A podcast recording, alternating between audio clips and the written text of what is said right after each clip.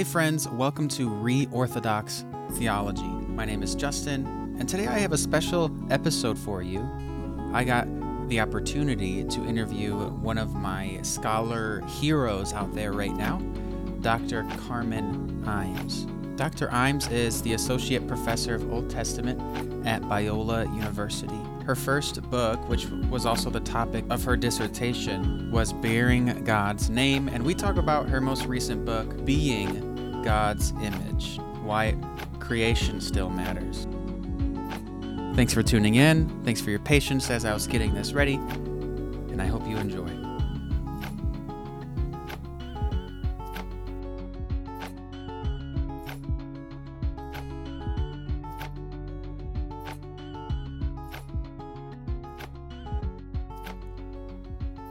Well, I'm really excited to have one of my dream guests on this podcast today, Dr. Carmen Imes. Dr. Imes, thank you so much for joining the show today. Thanks for having me, Justin. Yeah, so I, I came across you and your work back um, when the pandemic was in its height, and I was walking my dog, listening to the Bible Project podcast, and I think it was your first interview that came up, and I was so blown away. I listened to it not once, not twice, but three times taking notes because wow. I was just yeah so enamored by your work, and especially near the end we talk about tattoos and Jesus's leg and yep, yep, yeah, I loved it. I loved it.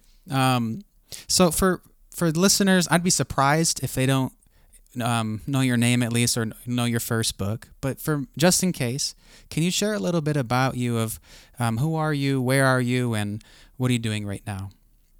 Sure. I so my name's Carmen Imes. I am an associate professor of Old Testament at Biola University.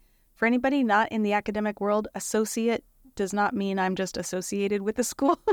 it's a it's a ra- a professor rank, so it goes from assistant to associate and then to full professor.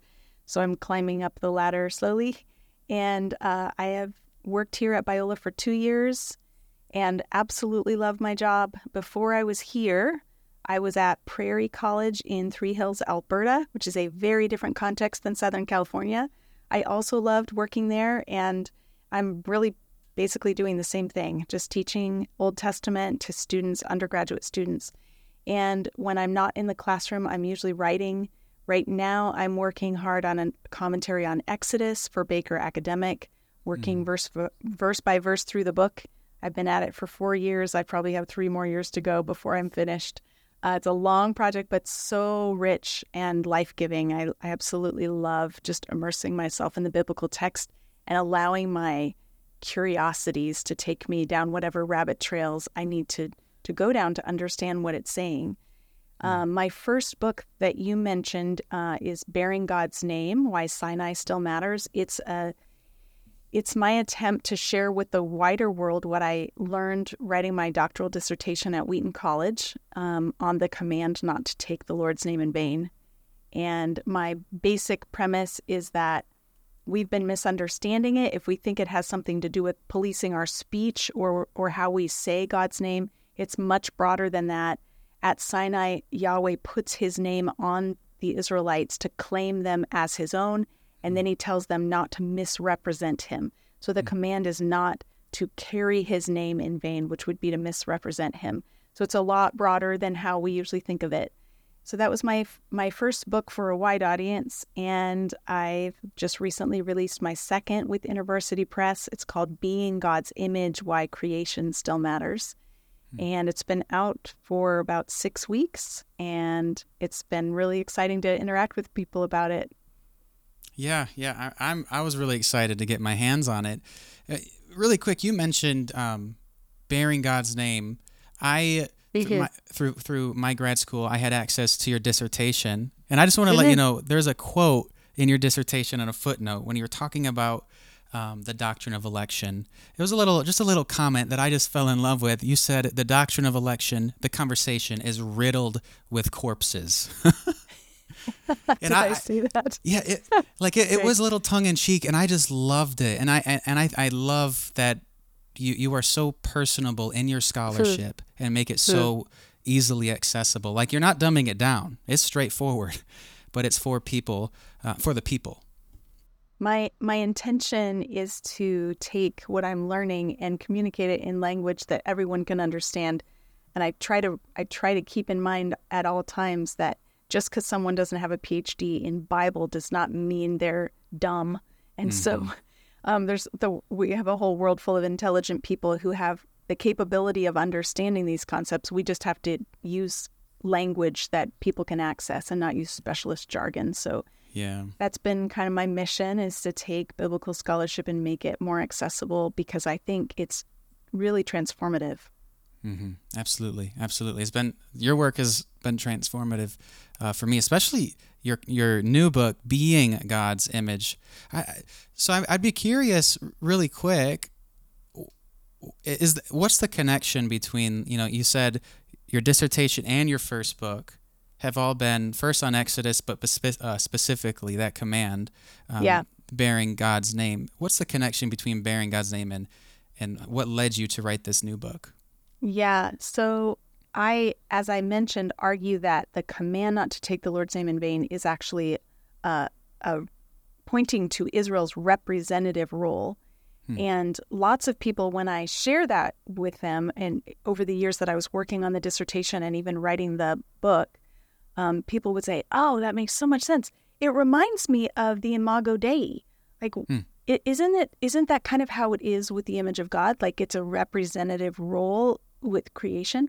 And so I wrote this book in part as an answer to that question because yes, it is very similar.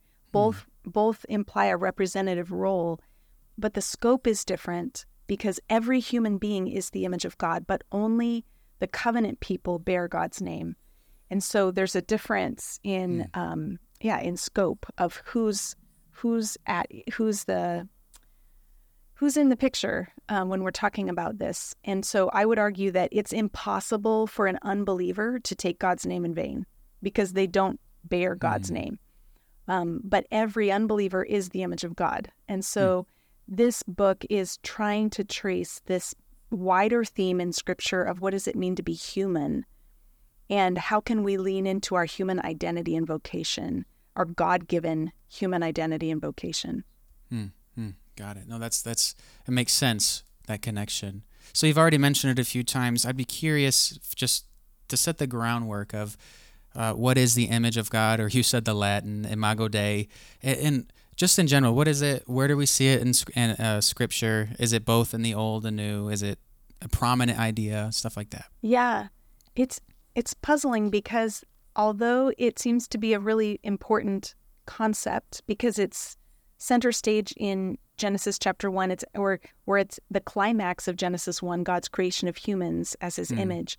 Um, so we we encounter the phrase there but then it it's only two, in two more passages in the entire Old Testament and it doesn't pop up again until the until the, Paul's letters so not even in the gospels. So um, it's it's an interesting concept because it does seem to be really foundational and yet it's not talked about very much. Um, and so that was part of the curiosity that that drove me to study it more deeply to see if I could figure out why. Why does it appear in Genesis 1, 5, and 9 and then drop out of the picture until the New Testament? And I think it's actually because of this other concept of bearing God's name that that takes center stage because we have a downward spiral in Genesis 1 through 11 where God's good intentions for humanity go way off course. Hmm. And so God raises up Abraham and says through your family I'm going to be a I'm I'm going to mediate blessing to all nations. And so God's plan to set things back on track is through the family of Abraham who are the covenant people they bear God's name. And so we have a, a primary focus on that for the rest of the Old Testament and into the New Testament. And then when Jesus comes on the scene, he is simultaneously uh, a, a, human who is the image of God, and mm-hmm. he bears God's name well. And so he draws those two threads back together again and enables us to talk about this concept again. Um, so, so I think it's very important for us to understand it but it is a little puzzling that it disappears for such such a um, a lot of scripture just hides from view. Yeah, that that was as I was reading your book, that was shocking to me. Like that I never made that connection that it's it's Hmm. just on the bookends of the Bible, basically. Yep. yep. So that that was very fascinating. Um, so what are some ways that either new or old that people have um, tried to interpret what it means to be the Mhm. image of God? Yeah, so the the image of God has had a lot of airtime for the for the amount of place for the paucity of references. It's it's just only a few times in the Bible we'd be surprised at how many shelves of the library are taken with books on the image of God. And so then you might wonder like why do we need another one? oh, why another one? And and Sure. really I I was convinced that there was really good work being done by evangelical scholars on the Imago Dei or the image of God and that it was not trickling down, if you will, that people in the churches were still hearing some of the older ideas about the Imago Dei that have have been really disproven or we know better now about Mhm. how to understand these things. It's interesting we're in a we're in a season of scholarship where we're actually you would think that the that if we had lived hundreds of years ago, we would have been closer to the evidence. But we're actually closer to the evidence now than people Hmm. were several hundred years ago because there have been so many archaeological advances and advances in library science and digitizing of information. And so there are words that we didn't understand two or three hundred years ago, 500 hmm. years ago, a thousand years ago, that have now been recovered through hmm. archaeology. So there is a sense in which this is a great time to be alive, and we're in a better position to understand something like the image of God than Augustine was, even though he lived hundreds and hundreds of years ago and much closer to the time of the Bible itself. Um, by his day, there were a lot of things that were covered over in sand and lost, for, you know, for all intents and purposes, lost to history, and they've been recovered. So I don't want to I don't want to engage in chronological snobbery and just say that we we are always right and the old guys are always wrong. But I think the Imago Dei is one area where there have been some well-meaning speculations over the centuries about what it means to be the image of God. And that speculation has not been grounded in actual ancient Near Eastern culture and context. Mm. So, one of the really um, persistent ways of thinking about it has been to assume that the image of God is tied to a particular human capacity, that there's something I'm able to do better than animals, and therefore that's that's what it means to be the image of God. Certainly, humans are set apart from animals. Certainly, we have differences, but it, in the absence of a clear understanding of what it, what the word image even meant, people speculated and just let their minds um, go wild as far as what that might be. So rationality is one of the big contenders for what does it mean to be the image? It's to be a rational being. Others have said no, it's more of our moral compass or moral sensibilities. Others have said no, it's our relationality or our relational connection to God and each other that's different from animals. Um, but when I go back to Genesis 1 and just read what it says, none of those things are expressed. There's no particular capacity that seems to be tied to the image of God. And so I would argue that we need to understand what is an image in the ancient Near East and how does that help us understand what's being communicated in this sentence in Genesis 1:26. And the word for the Hebrew word for image is tselem, which is something very concrete. It's an idol, an hmm. idol statue that goes in the most holy place of a temple. If if a god wants to be worshipped in a particular place, people the people carve an idol and install it, and they call it a tselem or tsalmu. Uh, and so it's it's been the loss of that information that has made us think of all of these other random things that might be the image.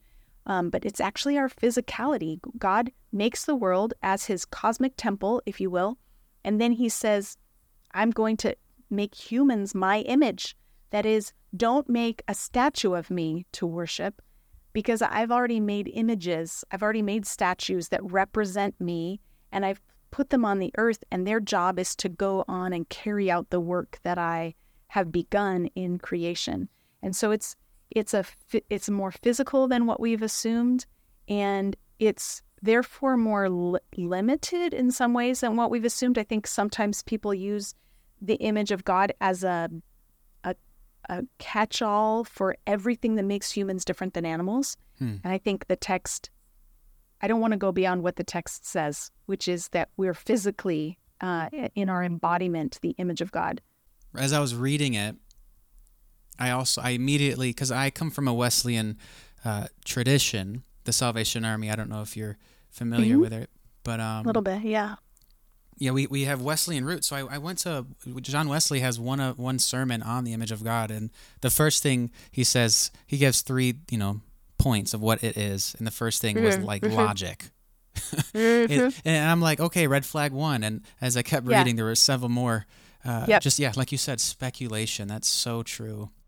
and it's it's not um, Wesleyans do not have the corner of the on the market for this one. It's it's across the traditions, and it's again a feature of us having been so disconnected from ancient hmm. culture that we read our own assumptions into the Bible. Be, being made in the image of God. So, does that mean humans in themselves are the idols, are the, the little statues, or does that mean that God made us like looking at Himself and then you know kind of painting the picture, you know, Mm. create, recreate? Can you e- explain yeah, what, that a little what's bit more? interesting what's interesting about these physical statues, um, they could be made in ancient times of a deity or of a king. If I'm a king, if I'm queen, I guess I'd be queen, not king. if I was queen of a large region and I went and conquered more territory, but I couldn't be there all the time because I had to go back to my home base, I might set up an image of myself hmm. in, in the far reaches of my new con- newly conquered territory just to remind everybody who's boss. And we actually have examples of this from the ancient world. There's a there's a particular statue you can Google it of Hadad Yith El, hmm. and H- Hadad is king. He conquers a vast territory and sets up an image of himself, and it ins- inscribed. What's interesting is inscribed on this statue is the word tselem and the word demuth, which is the word for likeness. So hmm. it's called that statue is called an image and a likeness. And those who have done deep dive studies of these statues in ancient times will say that the statue didn't necessarily resemble the king. Like it didn't have to look.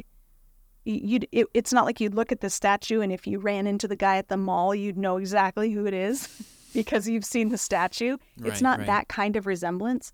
Rather, the statue would have certain prescribed characteristics like certain a certain hairstyle a certain style of clothing hmm. that is characteristic of kings hmm. and so you could tell who it was based on those conventions not based on on what someone actually looked like hmm. and so i don't think that when god makes us as his image he's saying you look like me but rather you represent me because you have the right um, the, you're configured in such a way that people will think of me as as the creator. Now that could launch us into a conversation about whether God has a body, uh, and I don't know how to answer that question. No, that reminded me of a quote. I, uh, have you ever seen any of the Transformers? You know, robots and I've seen the robot. I haven't seen the show. Probably since well, the mo- the movies. Um, yeah, I haven't seen the there's a- movies. there's a quote where the Transformers were working with the humans, and one of the guys said, "Man, if we're made in the image of God, who are they made in the image of?" And I, I think that's just a cultural assumption. Is that Yeah. you know part of it is that we're we're supposed to look like God per se.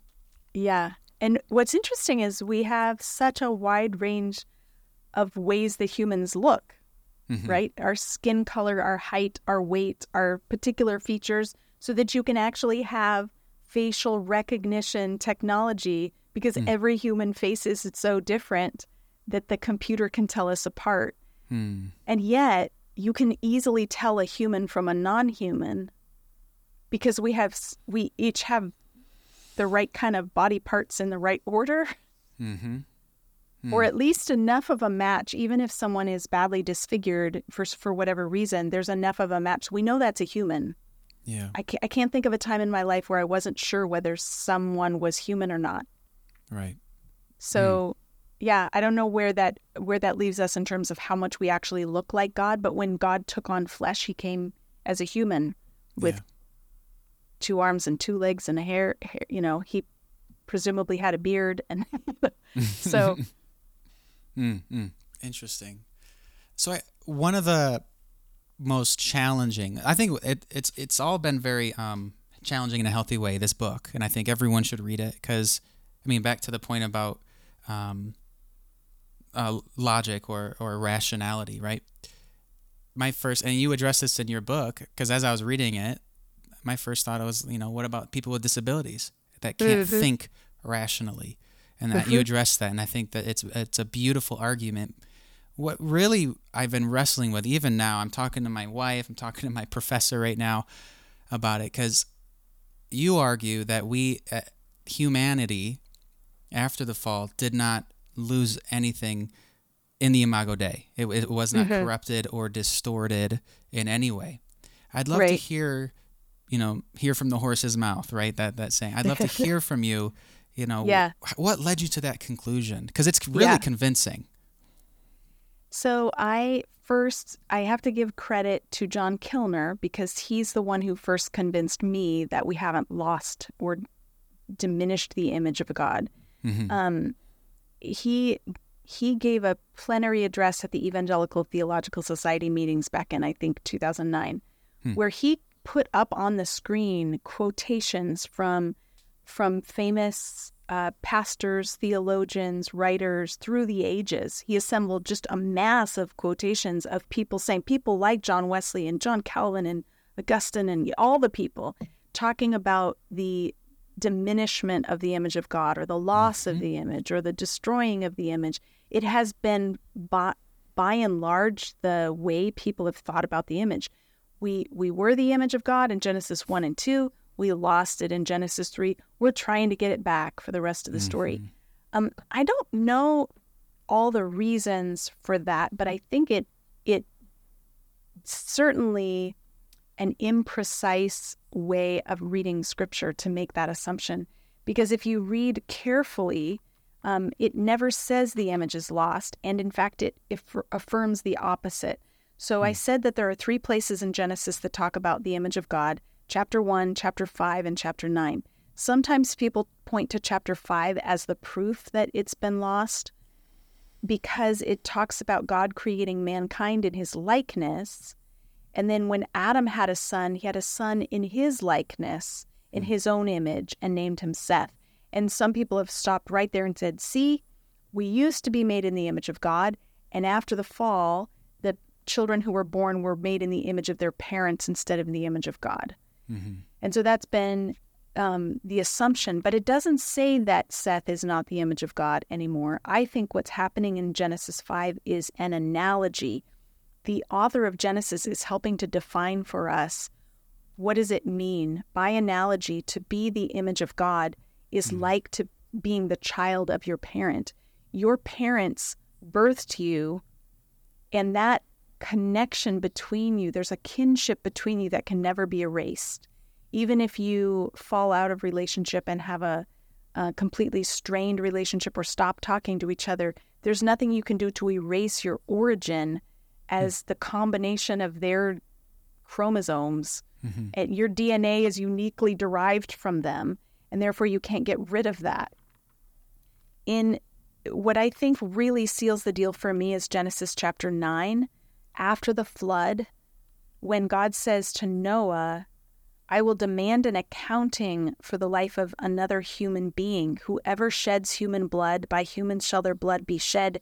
For in the image of God has God made mankind. Hmm. So after the fall, after the flood, God is saying to Noah, You can't go around killing people. Nobody can. I will hold people accountable. Human life is precious because humans are the image of God. Humans are my image. That's why you can't treat their lives as if they don't matter or as if they're disposable. So that seals it for me Mhm. that we're still the image of God even after sin enters the world. Obviously, something has been lost in Genesis 3. there's a tremendous fracture between Adam and Eve and each other, like between Adam and Eve, between them and God, between them and the created world. There's mm-hmm. all sorts of disruption, lots of angst, hiding, lying, uh, blame shifting, lots of problems, but it does not say, the scriptures do not say that they are not the image of God anymore. And so the thing that I think people often uh, assume about the image being lost points to what we all recognize that there is a problem after the fall. Mm-hmm. There's a problem in that humans don't seem to be reflecting the glory of God that we were meant to reflect. We're living in a, some kind of compromised state.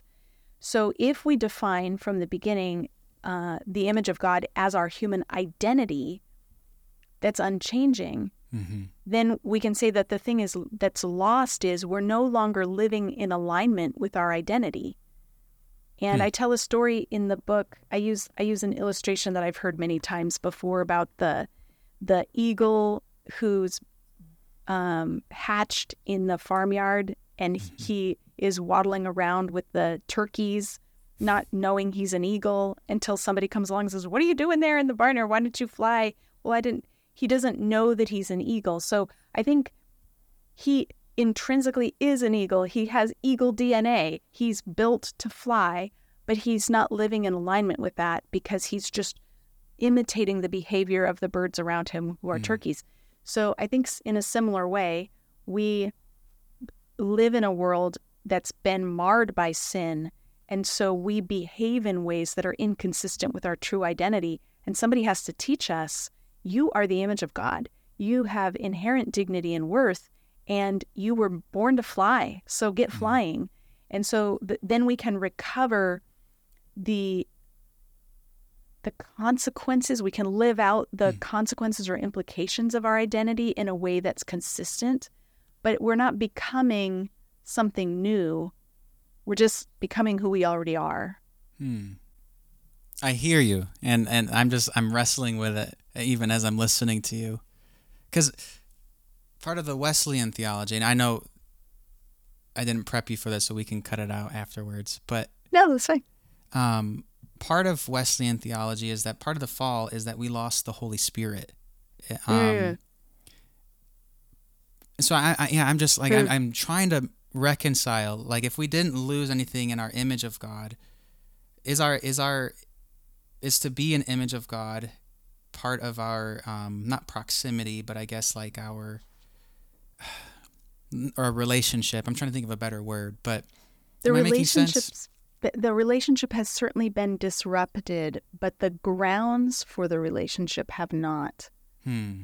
So, hmm. I mean, if you think of an estranged relationship between a parent and a child, the work needs to be done to reconcile, but there's, but you don't have to be born again. that mm. now I'm mixing metaphors. This is going to mess with New Testament metaphors, um, because the New Testament does talk about being born a, born a 2nd mm-hmm. time.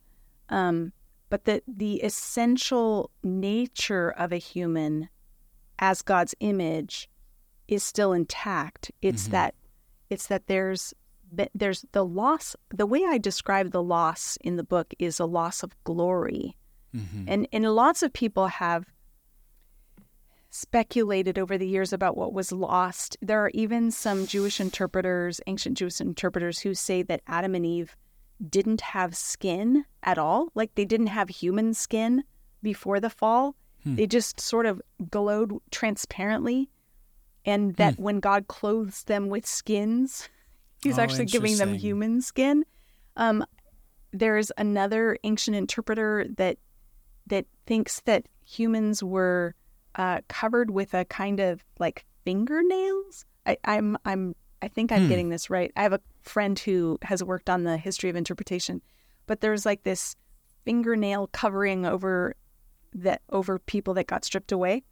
Um, hmm. it, at the fall, there's a there's definitely a loss, not of our essential identity, but of that of that right the right relationship with God that um, in which we can then reflect Hmm. And imagine if you think about the moon and how the moon reflects the sun, if the moon had the ability to somehow turn away from and no longer reflect the sun, it would still be a moon but needs to be repositioned. And mm. I think hmm. maybe that's a way of thinking about like we need to be repositioned so that we we're looking into the face of God, that we're we're um, able to reflect His glory because mm. we're we're living in the way that we were designed to live mm. in in right relationship with our Creator. Yeah. Mm. No. But because every you, yeah. human being has that essential identity, that's the grounds for treating each other with dignity. And so you don't have to have a particular capacity. And this is you touched on this earlier about disabilities. I've I've done a fair bit of thinking about disability of all disabilities of all sorts yeah. and how they impact or don't impact the imago dei. And I would mm. argue that every human being, regardless of disability, is the image of God. And so when you look at someone who's unable to walk, that person is no less the image of God than someone who's able-bodied. Uh, if you if you know someone, if someone you love has a mental disability, cognitive impairment of some kind, they're no less the image of God because, as I define it, we're not grounding uh, the Imago Dei in a capacity, mm-hmm. but in our it, it's it's our human embodiment that qualifies us as to have this identity. And we, if it's identity rather than capacity, then it's much harder to lose. Mm. Mm. Yep. Yeah. Very. I mean, and it's very convincing. But now I have to reconcile. Then what did we lose? But I think. Yeah. yeah it, it's very helpful, and it's and it's oh, it's okay to disagree with some of our theological heroes. They can't be right 100% of the time. Neither can I, of course. Well, yeah, um, I, I, I hear you. I hear you. But when when I read what what Wesley said, I just was like, okay, I got to be really careful now what I think what I think Wesley's right on and what he's wrong on. Yeah, but, um, and we we ha- that's true with anybody we read. There are things Augustine said that I think are fantastic, mm-hmm. and there are mm-hmm. other times where I think he is flat out wrong. he just didn't understand Hebrew, and it shows. Mm-hmm. And so we don't just be, when we benefit from someone's work and we recognize this person has been a significant influence in the life of the church. That doesn't mean everything they say is perfect. Um, there are no biblical heroes that fit that mold e- except for Jesus, right? Yeah, yeah. There's there's nobody that doesn't come away unscathed. If we look closely enough, we can find ways that uh, that they were off track. Yeah, absolutely. Yeah, very true. So I'm curious. I think it was. I think it was Irenaeus, right, who said that um, Jesus was the perfect image of God. Was it? Mm. I can't remember. It could have been. Was. Yep. I can't remember specifically, but one of the church fathers said that, and mm-hmm. And I think that's part of why some of us, even today, still think that you know we're off kilter in some manner, and Jesus is the one that is fully the image of God. So I'd be curious. Mm. Can you talk a little bit about that? Of how does Jesus fit in this? Yeah, this plays into people's supposition that humans have lost the image or that we're not quite the image um, because when we get to the New Testament, some of the New Testament writers are very clear that Jesus is the image of God. Mm-hmm. And they read that as a not just an affirmation, but a denial. Mm. Jesus is the image of God and we are not. Mm-hmm. Or Jesus is the image of God and we are in the image of God, which is one step removed. And I just think it's important to affirm that, yes, Jesus is the image of God, not because he's divine, mm but because he's human and every human being is the image of God. And so Jesus doesn't, by virtue of being divine, that doesn't qualify him to be the image of God mm-hmm. more than we're qualified to be the image of God. The difference with Jesus, and there is a difference, is that he's living fully in alignment with his identity as the image of God. Mm. And so he's living out the implications of that identity in ways that are fully healthy and uh, God honoring and life giving, and and so we should look to Him to see how to do this. Mm-hmm. But the image of God is not something we do; it's who we are that has implications for what we do. So I'm I'm wanting to keep those things separate, and I there are lots of people that I respect who disagree with me on this, and this may be one of those places where a hundred years from now people will be talking about how wrong Carmen Imes was about the image of God. Um, and so maybe I what I hope is that I'm start helping to spur on some deeper conversations about things where there have been assumptions. Mm-hmm. You know, Jesus is the image of God, and we're not. Mm-hmm. Mm, that doesn't seem to me to take Genesis very seriously. Yeah, um, yeah no, that yeah. makes sense. Yeah, I mean, for the listeners, that chapter on Jesus is just phenomenal. I'd recommend getting the book. Uh, so, for our last question, and you know, I'm currently in um, I'm currently in seminary, but also in youth ministry, and I've been really, you know, wondering how does this idea, this theology that the Imago Dei is an identity, it's not a capacity, it's um, nothing else. It's an identity. How does that impact ministry yeah, and other forms mm. of theology? Mm. Well, it impacts ministry because every person with whom we engage in any form is the image of God and therefore is worth treating with respect. And if if the person we're engaging with does not recognize God as their mm. creator and does not recognize their own status as God's image, then we have the privilege of calling them into that and of saying, Do you realize what's true about you? What the Bible says is mm. true about you, that you are created as God's image, and that you can learn to lean into that and live into that, and that you don't have to. I think in our generation, are one of the biggest things that we're um, absorbed in is self actualization mm. or or constructing our own mm-hmm. identities. And I say that plural because we can be different things to different people in different places. We have different mm-hmm. avatars uh, for different platforms and kind of curate different visions of ourselves or versions of mm-hmm. ourselves. And I think in a world that's so obsessed with identity mm. creation, mm there's something really freeing about saying it's it's not up to you to create who you are. It's up to you to receive and recognize who God hmm. made mm. you to be. There's a sense of um, gift in our identity that it's given to us by the God who created us, and therefore the pressure's off to make something of yeah. ourselves, and instead we have the freedom to and the and the agency to participate in the work of God uh, collaborating with him and with others. And so the givenness of our identity and vocation, I think, is is gold for mm-hmm. ministry uh, to help, especially young people who are in this tumultuous time of life where they're trying on different yeah. identities. Um, t- to be able to invite them into experiencing what God says is true of them, and then for them to look around and begin to recognize the image of God in mm-hmm. others. I think um, some of the most persistent failures in our society are the failures to recognize every human being as a person of dignity. Um, I talk in the book about racism, sexism. I talk about pornography and sexual addictions and the ways that that sex itself, sexual intimacy, has been reconfigured as a personal mm-hmm. right and a need rather than a, a means of connection and intimacy and and if we recognize every human being as the image of God, then they don't exist for my mm-hmm. gratification. Mm-hmm. No one does. No one exists for Carmen's gratification. Mm. And so we need to stop using mm. people mm. like pawns or tools for our own self yeah. our self determination or or satisfaction. Um, so that, I mean, again, that I think would be gold in youth ministry because it's a totally different way of thinking about mm-hmm. the world and our place in yeah, it. Uh, yeah, absolutely. I, I, mean, I I've been taking notes about how am I going to talk to this uh, to these to my youth, and one of them is bullying. You know, I have bullies and victims mm.